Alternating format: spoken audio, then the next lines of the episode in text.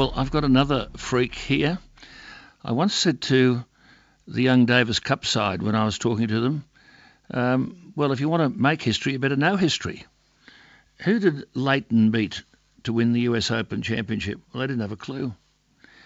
And I said, well, it was Pete Sampras. Do you know what the score was? No, they didn't have a clue. Pete Sampras, one of the greatest in history. And he beat him in straight sets. And then I remember seeing this young man at 15 beat Andre Agassi, one of the then great players in the world, in Adelaide. 15 years of age. He's on the line. Lleyton, good morning.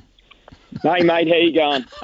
No, this is about you, mate. This is about you. So, no, just calling in, mate. I appreciate all the support you've given me and so many Australian athletes over the years, mate. And, you know, you've been at the top of the game for so long. It's been an absolute privilege to call you a mate through my journey. And, no, all the best, mate. Congratulations on an unbelievable run on radio. Thank you, mate. Thank you. So you just go back to Sampras. That was big. How old were you then?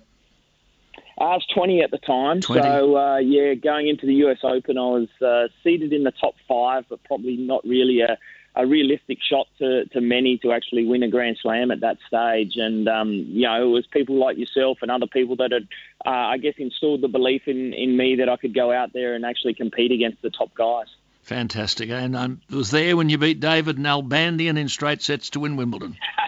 Hey? Yeah, well, that was a dream come true. Obviously, Wimbledon, for a young Australian, that's the pinnacle. You know, to play at the All England Club, it's a special place to wear the all whites there and the history and tradition that comes with it. And, no, it's been special, obviously, to have you in my corner for so many of those big matches as well over the years, mate. And you've been a great supporter of mine. Thanks. And, no, I really appreciate it, mate. Thanks, Lleyton. We'll keep in touch. We'll keep in touch. Absolutely. All right, enjoy it, mate. Thank you, my friend. There he is, Lleyton. Lovely fellow. When you think of a 20, see, Susie Barker rang yesterday. Sue Barker, she won the French Open in '76 at 20.